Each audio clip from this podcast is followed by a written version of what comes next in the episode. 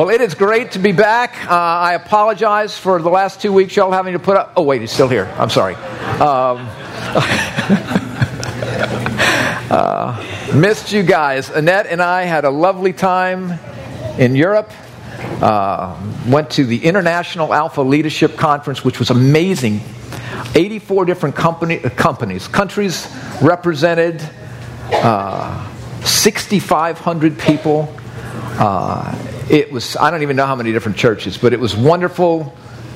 The, the many different forms of English that are spoken around the world. And, uh, but we had a great time and missed you guys a lot. And uh, it's just exciting to see the fact, hearing more about the Alpha Course. 29 pe- million people now, we've heard, all over the world have gone to the Alpha Course. And so, and you guys, I guess, add to that number. So, but what's exciting, we're very excited about the Alpha weekend. Uh, so happy that we have, I think, 81 of you are registered now to come, and we want to encourage you. If you've not registered yet, please to register. Uh, please do. And look, if you can only come Friday night, then come Friday night. if you can only come Saturday, then come Saturday. Obviously, you can come both. That would be great. Uh, but we want to encourage you to come, whether it's only Friday or only Saturday. We would just love to have you to, uh, to be a part of the Alpha weekend. One thing I'd like to tell you, too, is if you're coming on Saturday, or even if you're not coming on Saturday, one of the highlights, at least for me, of the weekend is the thing we will do at breakfast. So we will do this over biscuits, bacon, eggs, sausage, any numbers of artery hardening delicacies that you can imagine. We're going to do uh, we're going to do a little study in uh, Luke. So you may want to write this down if you would. Luke chapter 15 verses 11 through 22. So 21 verses of the Gospel of Luke. It's on the just the story of the prodigal son. We've heard that many times, the prodigal son. We're going to just have a fun time for a little over an hour on Saturday morning at 8:30 when we uh, when we go through this. And so again, want to encourage you. I'm sorry again that there's not going to be any child care. So if you, if you need child care, please, please get it. Don't don't miss being here if, if, if you can in any way avoid that. So, but before, the, before I even got into tonight's talk, I asked uh, Debbie Basil, uh, who's been attending Lakeview with her husband. Come on up, Deb, and, uh, and her, her boys. You can give Debbie a big hand. Yes, ma'am, please. Yeah. So I've asked Debbie to come and share just a little bit of her experience having come to the Alpha course, experience the Alpha weekend. I thought it would be encouraging to you, and even if it's not, I love hearing her tell this story. So, Deb, please. Hi, y'all. My name is Debbie Basil, and I would like to tell you a little bit about my Alpha story. I am a nurse, and in 2004, I was working with a lady, Linda Pratt, who's not here tonight.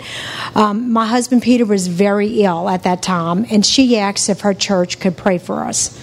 Fast forward Four, uh, four, years later, 2008, Peter and I received a letter from Ray Pratt.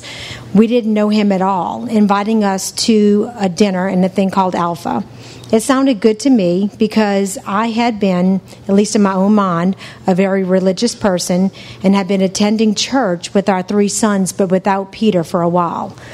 I went into the Alpha course thinking I was fine, but it was my hard headed husband who needed rescuing. Um, and for me, as the weeks went on, I had a ton of questions. I decided to attend the Alpha Retreat and did so with anticipation of the unknown. And I really did wonder how did a short time, how could that produce any type of substantial uh, changes? Well, I'm going to try to explain how the weekend was different from my regular Alpha uh, on Tuesdays. I was excited because my interest in reading the Bible had been piqued by Frank and Keith's talks. Then, for me as a kid, I looked forward to the summer reading programs at the library because I love to read new books. I found that the same anticipation of reading a new book transferred to reading the Bible. I had started to read the Bible and I was really couldn't believe how exciting it was. And it was just not a boring book with words, but a book that had come alive with vivid pictures and meanings. But along with excitement came some confusion. Sadly, I had to be brutally honest with myself that some of the things that I had believed for 45 years just did not line up with what I was reading in the Bible. So, my life up to that point could have been defined by me trying to control every aspect of my husband's life, my kids' life, everything. But what happened that weekend, I did not have control. It happened to me. God called me, and it really finally made sense. I realized that it was me. It was Debbie's. I just can never really say this part because it really is the truth.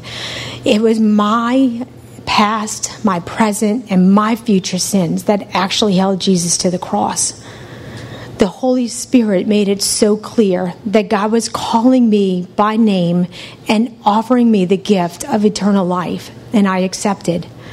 What I know is that during that weekend, my life was changed for eternity.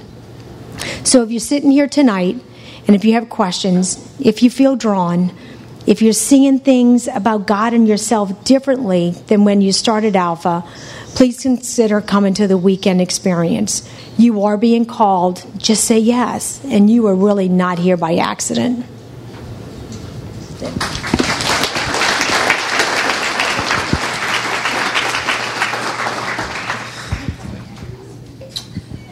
Well, he is. He is still a hard headed husband. He still is.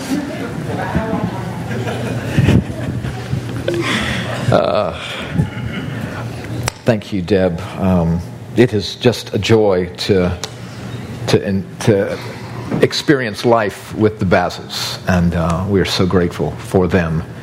And uh, of course, oftentimes Annette and I get the privilege of seeing these stories kind of unfold, and it's it never gets old to see what God does in us and what God does in others. Is I cannot imagine anything more exciting than watching the Holy Spirit of God uh, work in my life, work in someone's life, and to see God open eyes. And, and that just doesn't really make a whole lot of sense until it happens.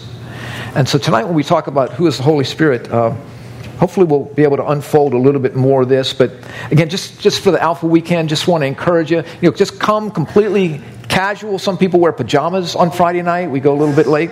Um, um, but 6.30, you know, just bring your Alpha Manual, uh, though I don't think you'll need it, uh, notebook, uh, and just, I would encourage you. You know, we talked about praying. I would just encourage you in, in the time between now and Friday night, if you haven't been doing, just begin to pray. Hey, God, I don't have any idea what I'm getting into. Protect me from these people.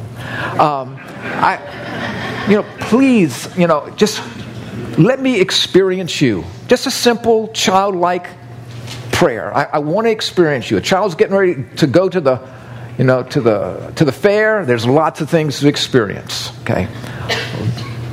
If the Bible is true, and this God is as big and caring as He is, we have a lifetime of experience, exciting experience yet to unfold. And so I'm just so excited that you, you guys are coming, those of you signed up, and I cannot encourage you more for those of you. And, and this is the great news. You know, while Annette and I were in England, we actually met the founder of the Alpha Course. So I thought I'd bring a, a picture of him here for you guys to see him. Now, so.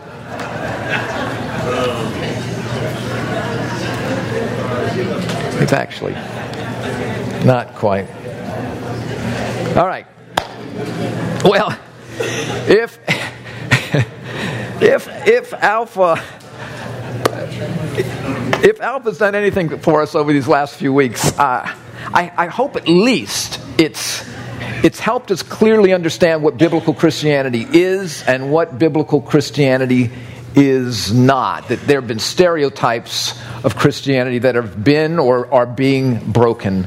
Um, helping us think outside whatever religious box we may have constructed. I constructed a religious box in which I insisted God fit inside. And then when I began to understand and began to read and understand the scriptures, all of a sudden, all the the pins, all the nails, all the screws kept coming, started coming out of my religious box because this God was bigger and much different than what I had attempted to, uh, in my finite wisdom, in my selfish wisdom, desired for him to be. So tonight we're on page 46. Who is the Holy Spirit? Not what is the Holy Spirit, but who is the Holy Spirit? And as I've been talking about, you know, the stereotypes and assumptions we've been dealing with and hopefully breaking over the weeks, for the most part, the Holy Spirit, this person, the Holy Spirit, has been ignored or misunderstood as, as you know, for who he is, the third person of the Godhead, the Father, Son, the Holy Spirit, the Trinity. And obviously, there's more concentration when you think about it. It's more easy to understand Father, a concept of Father, a concept of Son. And the Holy Spirit's a little bit more difficult to, to wrap our arms around. I mean, growing up and going to church, and, and this is nobody's fault but my own, I had the only thing I knew about the Holy Spirit was he had something to do with my shoulders. Because I would pray in the name of the Father and the Son and the Holy Spirit. So the Spirit had something to do with my shoulders. That's about as far as, that literally is about as far as it went. And that is, that's my own stupidity. That is my own fault. But the Holy Spirit is a person. Okay? He is the third person of the Trinity. And, he, and he's, not an, he's not an it, he's not a force, he's not a ghost, he's not an He's not an attitude like, like team spirit. You know, like, we've got spirit, yes we do. We've got spirit, how about you? We got spirit, yes we do. We've got spirit, how about you? We got spirit, yes we do. We got spirit, how about you? Okay, whoa, whoa, whoa, whoa, whoa, whoa, whoa, whoa, wait, wait, wait. Wait, wait, wait. Okay. okay. All right, it, at least, at least. At least the Latino table didn't get up and do that.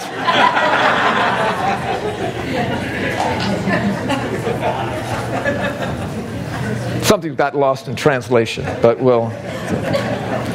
Thank you guys very much. So,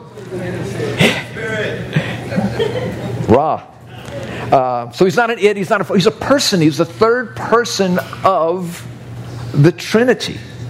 And, and we see the Bible tells us that, that he thinks, he speaks, he leads, he grieves. We see throughout the scripture Holy Spirit being uh, spoken of as a person, not as an it, not as a force. And we can now just give you just a couple of scriptures right here that, that may help us a little bit. In, in the book of Acts, now Acts, A C T S, Acts is the fifth book of the New Testament. Basically, goes into the first church, the ascension of Jesus, and then the building, the construction, the, ex- the expanse of the, the church of Jesus Christ. And we see here that um, James says, here, Luke records, James is saying, It seemed good to the Holy Spirit and to us to lay upon you no greater burden than these essentials. Right? So he thinks in wisdom. Right? And we also see here in, in Acts chapter 1, verse 16 says that, brethren, the scripture had to be fulfilled. This is the Apostle Peter speaking. Had to be fulfilled, which the Holy Spirit foretold by the mouth of David concerning Judas. So, prophecy from King David entering into the new covenant, from the old covenant to the new covenant, of King David speaking, which the Holy Spirit spoke through King David. Let me just give you just a little bit of biblical Holy Spirit history here that the Holy Spirit was involved in creation. We see actually in Genesis chapter 1, the very first verses of the Bible says that in the beginning God created the heavens and the earth. Now the earth was formless and empty, darkness was over the surface of the deep, and the Spirit of God was hovering over the waters. So we see that the Spirit of God was involved with creation. We also see uh, the creation of the universe, the planets, all that there is. And we see that the Holy Spirit was also involved with the creation of man, when we see that God breathed on Adam the spirit he breathed life into them and that very that word that hebrew word that you don't really care about is ruach which means breath. And so whenever you see the word spirit in the Hebrew scriptures in the Old Covenant, it's the word ruach. So breath, this movement, this creative movement. And we see, too, that you're, you're, looking down in your manual, you see that the Holy Spirit would come upon particular people for particular tasks at particular times to accomplish what God, in that time and in that setting, desired for him to accomplish. We see here, if you're looking down in your book, Bezalel and Gideon and Samson and Isaiah I mean, you could list dozens and dozens more. Bezalel, the Holy Spirit gr- granted Bezalel incredible uh, craftsmanship to, to create the, the articles, the vessels that are in the tabernacle of God. Gideon, leadership versus Israel's enemy, Midian. Uh, Samson, we've certainly heard about Samson and the strength God gave him against the Philistines. Isaiah, we have one, you know, Isaiah lived around 600 BC, and we see scripture after scripture that he wrote, prophetic scripture, foretelling of the Christ that was to come. It's fascinating. And we could go on and on with that. But we see too that, you see in your manual, that he was promised by the Father. And speaking through the prophets like Isaiah and Ezekiel and others, speaking before Christ, he spoke of a, of a new covenant, a new work of God that, that he was going to do through the Spirit. Now let's look at this. Ezekiel is a, is a book in the Hebrew Scriptures, it's a pretty big book. Ezekiel is considered one of the major prophets. And uh, around 600 BC, he's writing here. And in the 36th chapter of Ezekiel, verse 26 through 27. I want you to take a look at this because it's interesting. You know, we've talked about the fact that God is the initiator and we see that in the New Covenant, but we'll, see that in the Old Testament as well. I want you to see this. How many times it tells us that God is the one who initiates, God's the one that comes knocking on the door of your heart and my heart. It's not you and me that are out searching for Him.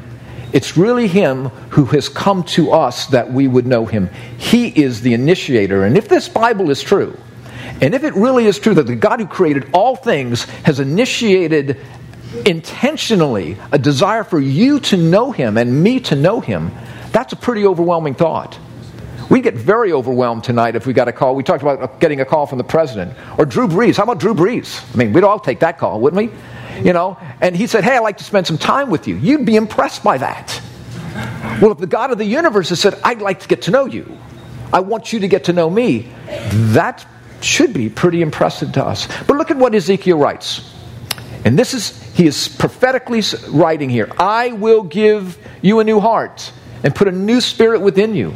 And I will remove your heart of stone from your flesh and give you a heart of flesh. And I will put, here it is, my spirit within you and cause you to walk in my statutes, and you will be careful to observe my ordinances. Well, I, as I was looking through this again, it reminded me of our favorite analogies here the cup analogy. I had to go out and buy two more styrofoam cups for this. But um, so remember, we talked about the fact that we are either in Adam, we are separated, we are separated from God. The Bible says we have died and we're dead in our sins, or we are in Christ, we've received new life. Well, let's just see this now from the perspective of Ezekiel. What he's saying is, in Adam, we have a heart of stone, right? I will remove your heart of stone from your flesh and I will give you Right, stones are dead, right? They're totally dead. So you have a dead heart. You're separated from God. But God has come to give you a heart of flesh, a living heart. And so in Adam, we have nothing but death. But he says, God said, I've come to place Christ into you, into your body, so that you can have new life. And so he takes us and he places us into Christ and he takes Christ and he places us, him into us. You see what the Spirit is doing. Can I do this, Ron? Okay, I'm not going to mess you up. See, what happens is, what the Spirit of God has been doing, I believe, through this time that we have together, is He has been messing with us. And I don't mean messing with us like playing with us. But if this is your life, the Spirit of God comes and we're going to see this in just a few more minutes. Like a wind, he comes and he blows into our lives to get our attention. See, we're still we're still in Adam. We're still separated, but what he's doing is he's getting our attention. And I believe that's what he's doing in every one of your lives, desiring to bring you and me to that place where He has our attention to such a degree that we begin to feel the work of God in our lives. To where hopefully what we will do is we will turn our lives over so that Christ can come in. So, wherever you may, be tonight, curious or convinced or couldn't care less, wherever you've been, I believe if you've been here these weeks, God is doing a work, just like He did in my life, just like He did in many lives in this room, of getting our attention and through circumstances and people bringing us to think wait, maybe there is more to life than I've been living. Maybe He really does care. Maybe there really is meaning and purpose beyond my last paycheck, beyond my last accolade. And so, what, what Ezekiel tells us here is God has come to give us initiating new life, new meaning, new purpose into our hearts. And then the prophet Joel writes this about 800, almost 900 before, years before Christ. He says, It'll come about after this that I will pour out my spirit on all mankind. What that means, it doesn't matter the, the, the, the societal position of an individual. Doesn't matter anything about that. On all mankind, whatever his race or ethnicity is, whatever his status in life, he says, Your sons and daughters will prophesy. They will speak out the truth of God. That's what that means. Your old men will dream dreams. Your young men will see visions. And even on the male and female servants, I will pour out my spirit in those days. So you see what this this is really the EEOC would love this. If you're in human resources, you really like this because there's male and female, there's old and young, and there's even servants. The Spirit of God will be poured out upon. So that means no matter where you are in life, no matter what your status is in life, you can be in high school, you can be in middle school, you can be a senior in high school, or you can be a senior with AARP. It doesn't matter. God moves and says He wants to move in every one of our lives. And yeah, I've, I've experienced uh, some of this, and I know many of you in this room have experienced this. You've experienced God speaking to you in one way or another, and you didn't even realize necessarily that it was God till, till after it happened. I, this story is going to take really longer than it should, but I, I just felt inclined to tell you this story. I can. Annette had just come out of um, of cancer surgery. I don't know, maybe what a year? Had it been a year? Um, she wanted to go skiing. I didn't know about this. Well, a good friend of mine that I work with said, You know, Frank, she's really been through a lot.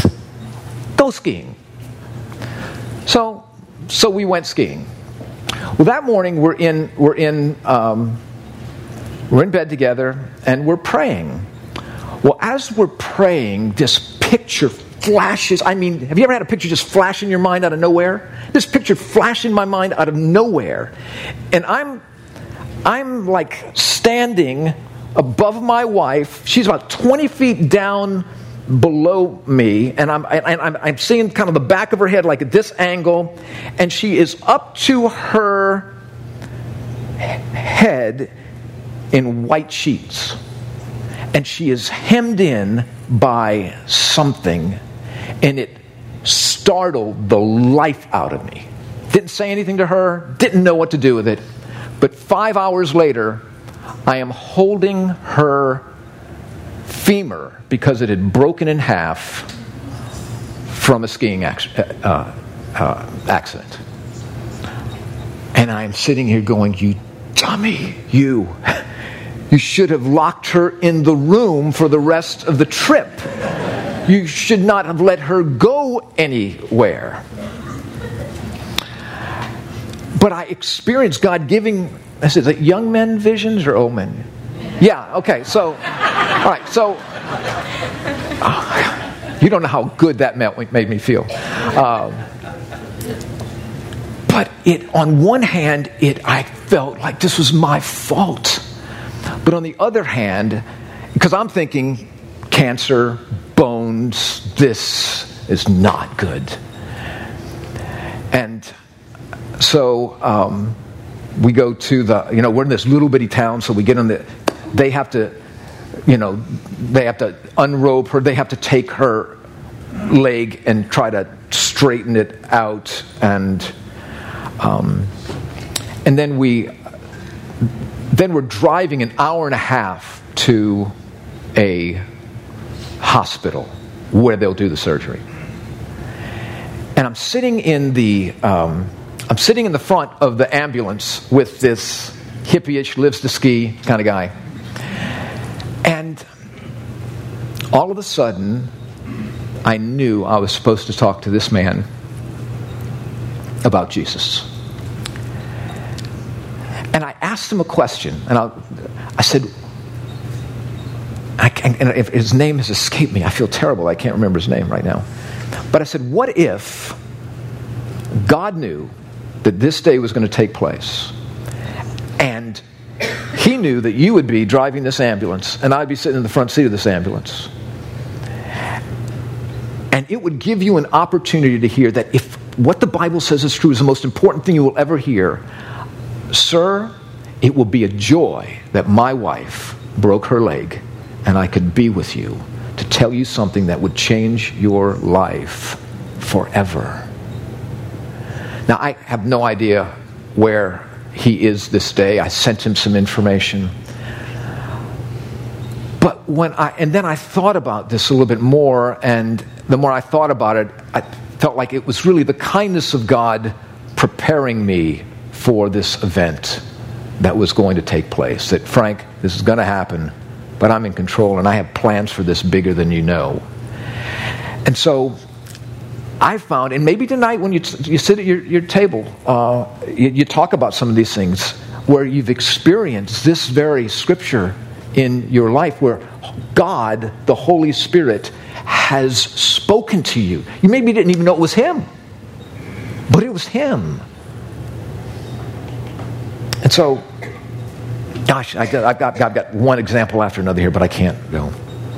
But what we can see just historically as time goes on, we see uh, the fulfillment of these prophecies. Uh, and then we see a sudden increase in the activity of the Holy Spirit.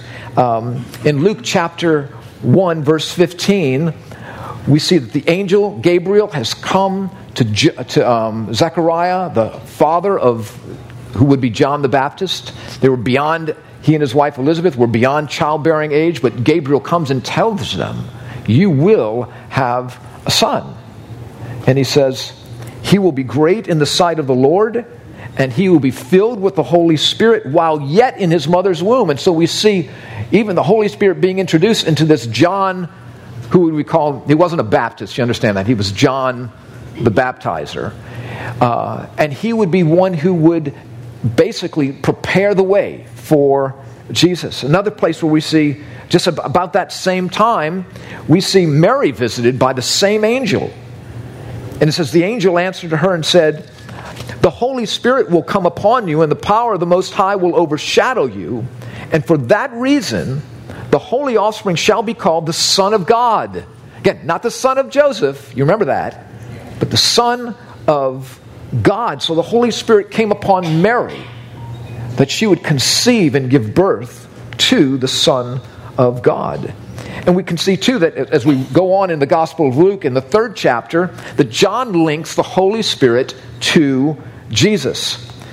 John goes ahead and says this He says, As for me, I baptize you with water, but one is coming who is mightier than I, and I am not fit to untie his sandals. He will baptize you with the Holy Spirit and with fire. Now, there's two pictures there. He will baptize you. Now, we get sometimes we get this picture in in some of our traditions of baptism being a sprinkling. That is not not to be critical, but baptism in the New Testament, if you just use that word, it's just the Greek word is baptizo. It means to immerse. It means to completely submerge. The word baptizo would be used of if you had a dye and you had a cloth, you would immerse the cloth in the dye so everything about that dye would seep into every fiber of that cloth. That's the picture that, that we have here. He will baptize you with the Holy Spirit. And remember, the Holy Spirit, we'll see this in a, in a moment. The Holy Spirit is the one who gives new life, He's the one that places us into Christ. He says, with the Holy Spirit and fire, and fire is a picture of purity. that He will begin to purify and change our lives. And so we see that what Jesus taught, it was really the Holy Spirit who revealed. I mean, we may be hearing things over the course of Alpha with our physical ears, but as I understand the scripture, if you and I are hearing anything that's making sense in our lives, if we're beginning to experience change in our actions and attitudes and things just seem different, that is because God is taking our physical hearing and making it more than physical hearing by His Spirit, and things are beginning to make sense. You may be right, reading the Scripture, and all of a sudden you're reading something, and it, it's like, whoa, I, didn't, I never saw that before. And, and that's what the Holy Spirit does. It's His job to reveal to us with conviction that the Bible is the truth. And Jesus spoke of the Spirit when, when He says this. I, I love this scripture. He says, But when He, the Spirit of truth comes, now the, He will guide you into all the truth. He will bring glory to me by taking what is mine and making it known to you. And so, what Jesus says is the Spirit of God is going to take the things I've taught you and make them alive to you. Not just teachings, but life changing words. He will take the truth of what I've told you and He will make it known to you. He will reveal it to you. But, but again, the Spirit can be like me. I knew nothing. He can be ignored. He can be missed. He can be misunderstood. Uh, he can be resisted. I mean, I resisted God's work in my life for many years. Um, but I guess the question is why? Why did I ignore? Maybe why, why resist? I mean, the question for me was, uh, do I not believe? I mean, think about that. Do, do I not believe this? Or am I afraid of the assumed ramifications of believing? Or do I simply not want to acknowledge that that I have a need that is greater than I, that nothing to this point in my life has been able to fulfill.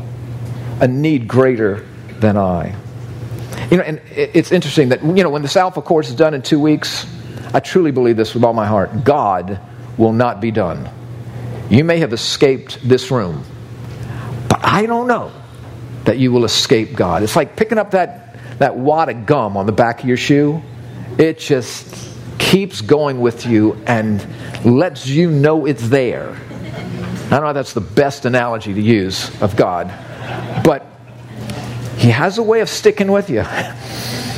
Um, you know, I, I, I, can remember was um, this Alpha many years ago. It's a gentleman, he's a lifetime friend of mine, and we were talking about the fact that Jesus has come to give us life that He came to do for us what we couldn't do for ourselves, and that we simply had to acknowledge, I need a Savior. I have a need that's so big, I cannot meet that need. No amount of money has been able to fill that need. No amount of relationships have been able, illicit or non illicit relationships have been able to fill that need. No amount of notoriety has been able to fill that need. And if God comes and He offers you His life and says, I will give you life and life more abundantly, meaning and purpose now in the dash, and meaning and purpose in the line forever, why would you not accept that? And my friend looked me square in the eye. I'll never forget this. And he said one word ego. And when I heard him say that, I, I was thrilled. He wasn't accepting this, but he knew why he wasn't going to say yes to Jesus because it was a confession that he, in and of himself, did not have it in him and he needed him. Well, I am thrilled to say, about five, six years later, he put down that ego and became a follower of Jesus. And it has been a joy to me. So, from that moment in 2002 to that moment in 2005, 6, I watched. It's just incredible to see what God did because he was sticking on this man's heart like a piece of gum. And he wouldn't go away with every beat of his heart. He could feel something that was not right until he said, Jesus, come, I will get in your wheelbarrow I surrender my life to you. I turn away from what I was so that I can experience all that you are and all that you've promised. It's kind of interesting because, you know, Jesus lived this life as a spirit, a man filled with the Spirit. He did not come and act like he was man. He actually set aside all of his godly attributes, his power. He put that aside and walked out life as a man dependent on God and being controlled and empowered continually by the Holy Spirit. And, and he, you know, he talked about the Holy Spirit when, when addressed, uh, when he addressed, he spoke to Nicodemus. Now, I think in John chapter 3, I'm expecting that almost all of us, if not every one of us, have, have been in that chapter of the Gospel of John, John chapter 3, where, where Jesus tells um, this to Nicodemus. We'll just pick up a little part of it. He says, Nicodemus, remember, Nicodemus is a, a brilliant, successful religious leader.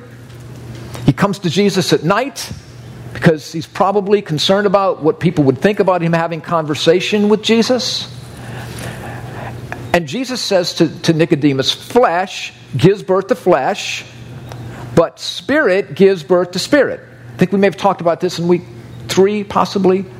But it said that Loria, Buddy and Carolyn Loria, mom and dad, give birth to Frank Loria. Flesh, Loria flesh, gives birth to Loria flesh. Okay.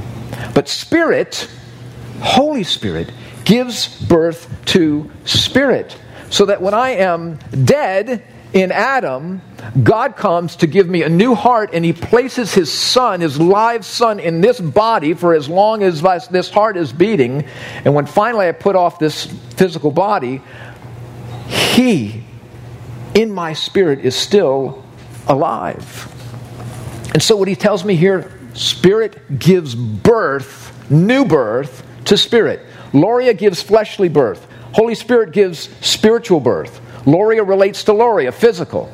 Spirit relates to Holy Spirit, to God the Son, God the Father, God the Son, Holy Spirit. He says, You shouldn't be surprised at my saying, You must be born again. Born first time, flesh. Born second time, spirit. Okay, that's what born again simply means. Born of the Spirit. The wind blows wherever it pleases. You hear it sound. You can't tell where it comes from or where it's going. So it is with everyone born of the Spirit.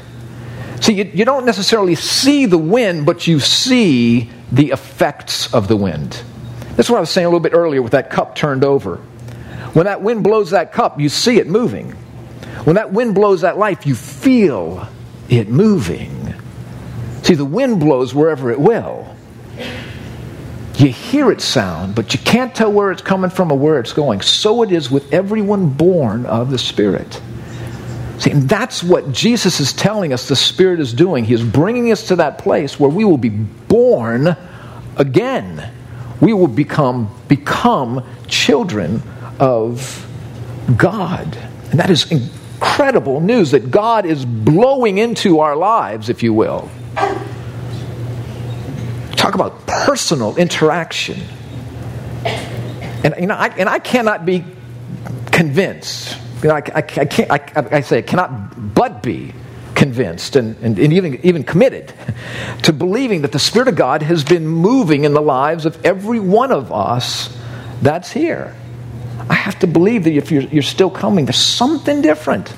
Not just the weight you put on with all the food, but there's something different. Um, and I think there's evidence to support that. Let me just give you some of the reasons that maybe you're different. 12 evidences of the Holy Spirit working in our lives. Uh, number one, uh, you have alpha flashbacks every time you see a wheelbarrow. Maybe that's just those wheelbarrows make you nervous. Um, but seriously, um, you're still coming. I mean, did you still think you'd be here week nine? Really, you, you didn't give yourself more than one week, maybe two weeks. You're still coming. Uh, you're curious you know, where you couldn't have cared about this Christian crud at all. You know, or maybe you're convinced, or maybe you've surrendered to Christ. There's, there's, there's movement in your life. There's something that's going on with you emotionally, spiritually, intellectually. You're critically thinking. You're actually looking at the Bible and thinking about these things. Maybe you've never really thought about these things ever in your life before. It's been a long time. Maybe you've just been so hurt, so angry with God, so angry with your circumstances, but now you're starting to think through those things. You blamed Him all your life on the circumstances of your life, and now you're saying, wait a minute, maybe things are not like I saw. Maybe those very circumstances have been the blowing in my life to actually bring me to where I am, that I'll see things that I wouldn't have seen at all before. Ah, you're reading and you're even understanding what you're reading. So I'm so excited about the prodigal on Saturday morning. This, that's why it's so much fun to me for us to study through that together at our tables. Um, you're praying as if you were conversing with God. You're not just reciting a mantra, you're actually having a conversation with the living God. And you feel like He's actually listening. And you feel like you're actually interested in hearing what He has to say. Wow. Um, you're talking about God in public, even, uh, which is kind of strange. You know, it's hard to do that today, but um, attending church more regularly or at all, and actually, you're actually this wasn't that bad. Something this I, I wasn't rushing out. Uh, you're more conscious of sin, self-centeredness. Now it's like pinpricks, like, you, like your nervous system has woken up and you're aware of things that come out of your mouth. And, uh, and, and you're, you're sensitive. There's a sensitivity that's taking place. You're experiencing a change in your actions and your attitudes. Not just what you're doing, but what you how you feel about something. Um, you're attending the Alpha weekend. I mean, come on, really? It's fantastic. Never would imagine doing this. We don't tell you about the Alpha weekend the first week. We wait, we get you settled into this a little bit before we tell you about this. And then week 12, 10 weeks just doesn't seem long enough. Well, I have good news for you. when Alpha is done, we begin Beta. It's just the second place. It takes us deeper into what the Bible has to say. And we really want to encourage you guys. If you want to go on with this, it looks pretty much like this. Maybe not as many people, quite as many people, but it's a continuation of the Alpha course to learn more. Again, we've just entered into a relationship. Like, again, remember the, the analogy of I do, right? Then you go down the aisle, you get in two different limos and say, That was really kind. That was really wonderful, rather. Um, that's not what God wants. That's not what you would want in a relationship that you've just joined yourself to or considering joining yourself to. So we just want to give an opportunity to continue, for you to continue. And it looks just like this. And so we would encourage you to continue to do that. The week after next week, which is graduation, all right? Uh, yeah, let me just ask, okay, how many of you have perfect attendance so far? Your perfect attendance? At, yeah, okay. All right, yeah, okay. Do not miss next week. I mean, this, this is a commencement exercise unlike any other. And so we do want you to be, about, be here. But, but really, think about this. What if God, what if there is a God and this God is actively pursuing you? I think that's the thing, more than the convenience of not having to go home and make dinner on Tuesday night or something different to do or finally getting that person off your back because they keep aggravating you to go to Alpha. Um, there's something that's going on. And, and remember, we've discussed that all of God, hear this, all of God is relational. And that is how the Holy Spirit does most of his, most of his work. He does it through relationships. I mean, you're here because somebody cared enough for you to invite you to be here. It's some, something happened in that person's life and they wanted you to experience that. And so they in, invited you. And that's how God really works. He worked in my life. You know, He weaves our lives together, and then something happens. Yeah, I, you know, I think the, the, the last school, let me see where I am in my notes. The last school that I wanted to go to was LSU. Really, I hated everything purple and gold. I mean, loathed it. And I would pull for a criminal team before I'd pull for LSU, which was probably about the same thing. But uh, I know, I know. I can't resist. I'm sorry. Um, but, but I didn't do real well in school. As I told you, I was top 18 in my class of 21. And, um, And so I went to LSU, the last school I wanted to go to. But let me tell you, at LSU, the three things that happened in my life that have me where I am today. Chronologically, I'll tell you this. I joined a fraternity, the wildest fraternity on campus, literally. It was Animal House, was the movie. The, the people that produced the movie studied our fraternity to, to produce this movie. Um, I joined the Deke fraternity. Um, and there, I met a couple of guys that one went to Newman, one went to Jesuit, and they had had an encounter with Jesus Christ. So, but there I met the first football night. I met Annette. I literally did. That was not. I was not making that up. The, the chandelier part was a little fabricated, but I met Annette, my wife of soon to be 39 years. I I met Jesus, and I met the man after I'd met Jesus who would become like a spiritual dad to me, and then would invite me to come to work for him and then I would, when he went into full time ministry, um, Tulane, Harvard degrees, b- brilliant guy. Um, he offered me a job. I went to work for him. And then when he left, I bought his company from him. And it's a company I'm still running and owning today. Now, I just don't have enough faith to believe that that was pure dumb luck. I just see the fingerprints of God all over that even when I didn't know him. That he had basically written a script that I was not familiar with, completely unfamiliar with. But he loved me so much before I even knew anything about him that he was already reaching and blowing into my life to Baton Rouge, Louisiana, to a fraternity, to meet a couple of guys.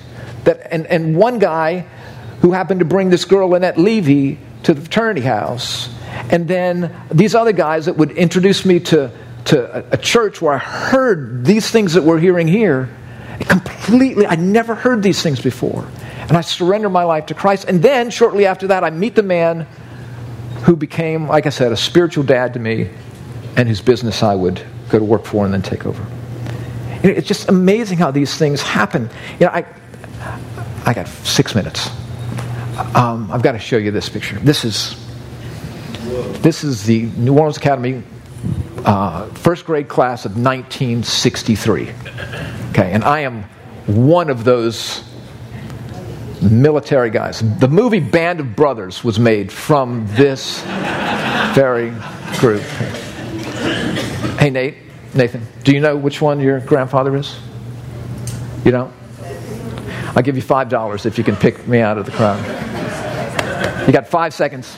Four, three. In what row? You bum. Anybody got five bucks? I can. Uh...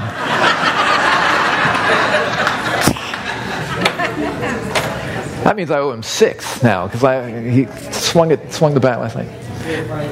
You got me? No, that's not right. Thanks. Thank you. You didn't mean that anyway. I, I, so anyway, this guy that was that's me. Uh, cute as a button. Um, but my very best friend was a guy named Brian Bean. There's Brian right there. We didn't smudge out his face to protect him, uh, but uh, Brian and I were best friends. Uh, he lived on Grape Street. His phone number is 866 3556. Um, his birthday is August 4th. I remember everything about this guy. And um, he's Jewish. I remember when he made his bar mitzvah, I walked down the aisle with him. This Italian Catholic walked down the aisle with him. And, and didn't know what was going on, but there were lots of presents and lots of food, and it was really cool. Um, but I kept up with Brian all these years, never forgetting his phone number, loving this guy, even though he, he didn't, he flunked out of New Orleans Academy and had to go to Ben Franklin, which was a problem. But, um, but so I lost track of him. He went to LSU, he's got his PhD in, in, in uh, industrial psychology. I stayed up with Brian. He was coming to New Orleans, talked to him. Um, we got together for breakfast, and um, in the midst of our time together, I started seeing that Brian was troubled. He was, though he had you know, accomplished a PhD in industrial psychology, and had lots of clients and everything else, there was not a peace in this man. And I started sharing with him what God had done in my life.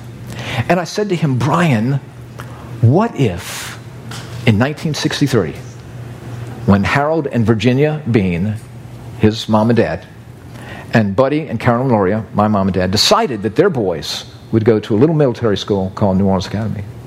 And God knew, God knew that He would reconnect our lives. He would, we'd, we'd stay in touch with one another. He'd reconnect our lives. That we'd be sitting here at La Madeleine talking about this, and I would tell you, what if this was intended by God so that you could see how much He loves you and desires for you to know Him deeply and intimately. And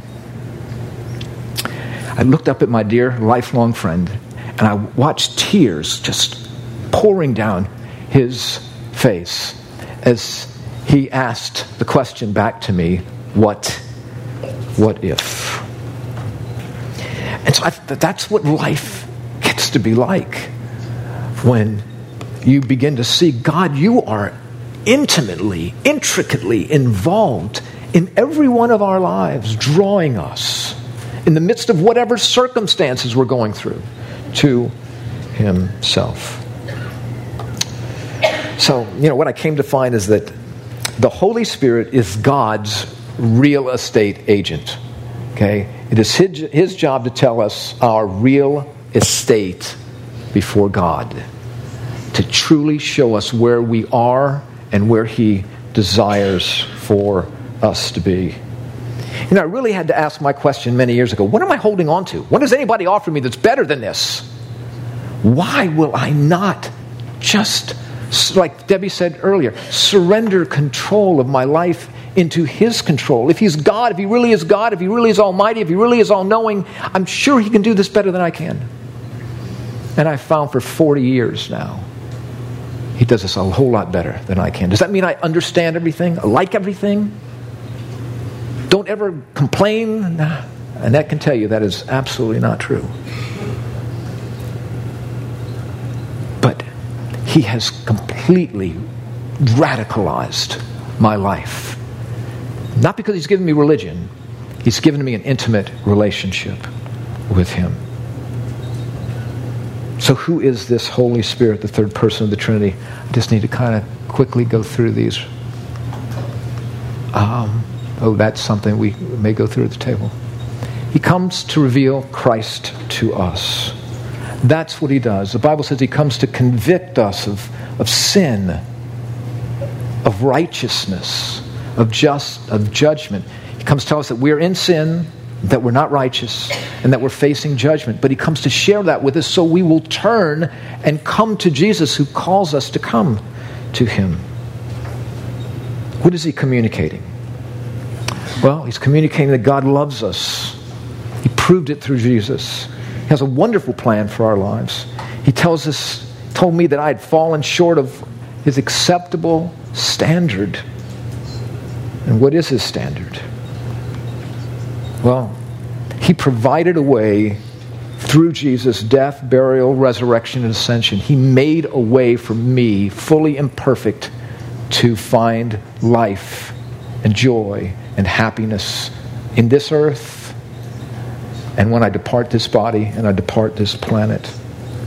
And then what else does he do? Fourthly, he compels me to accept Jesus as my only means of, of having a relationship with him, of being forgiven my sins, becoming a child of God, of experiencing in the midst of the hell of this world a peace that passes understanding, and then forever with him.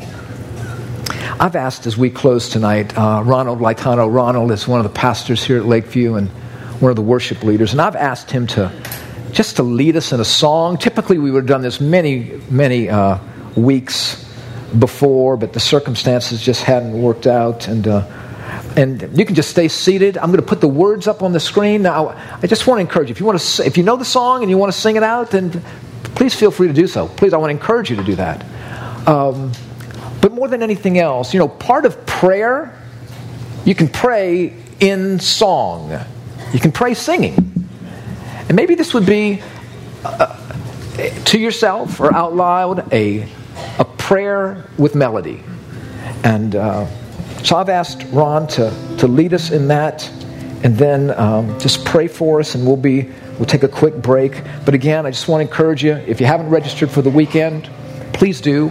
Uh, if you're still not sure if you can come or not, just show up Friday night, show up Saturday morning. We just want you to be here, however. And again, are so grateful to each of you that you've spent these uh, nine weeks with us, and look forward to seeing you hopefully on the weekend or next week for for commencement. So, and more than commencement, we're not just doing graduation. We'll we'll be doing some more teaching.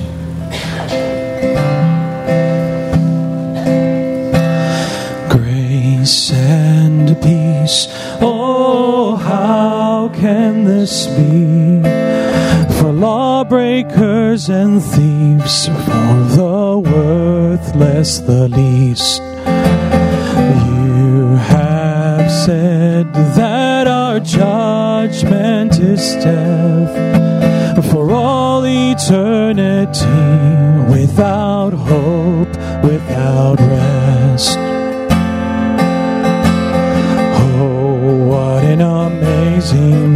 Mystery! What an amazing mystery that your grace has come to me. Grace and peace. Oh, how can this be? The matchless King of all paid the blood price for me slaughtered lamb, atonement you bring. The vilest sinner's heart can be cleansed, can be free.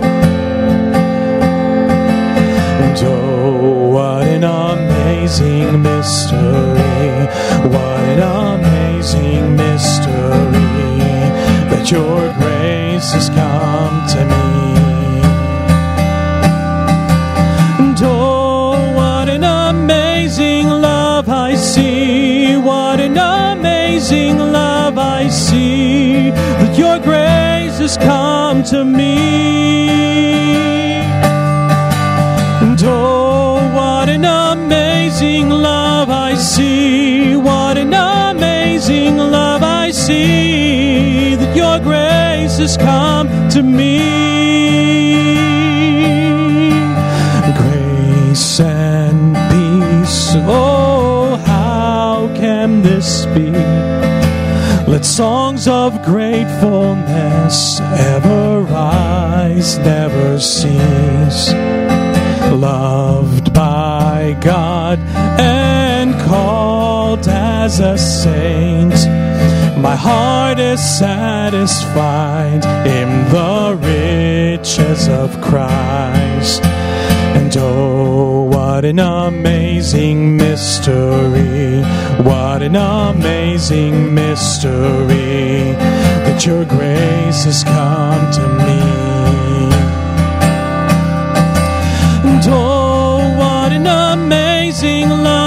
See! What an amazing love I see! That your grace has come to me. Oh, what an amazing love I see! What an amazing love I see! That your grace has come to me.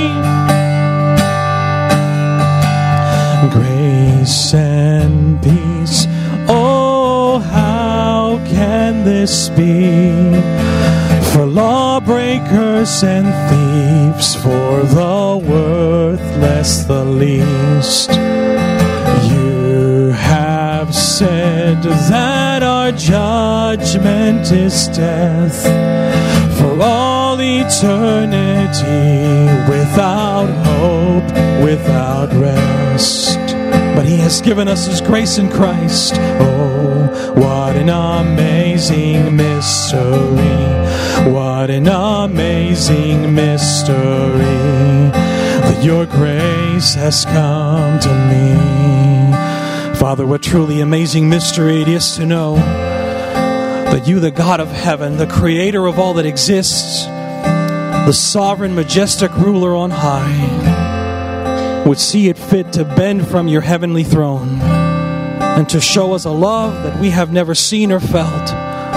A love an incomparable love in the person of Christ, dying the death we deserved, and giving us the life that we desperately need. Thank you for this grace. Thank you for this love. And thank you for your spirit that makes both of these accessible. Father, help us. I pray that you be with us now. It's in Christ's name we pray. Amen. Amen. Amen. Okay, let's take a quick break. Thank you all for being here.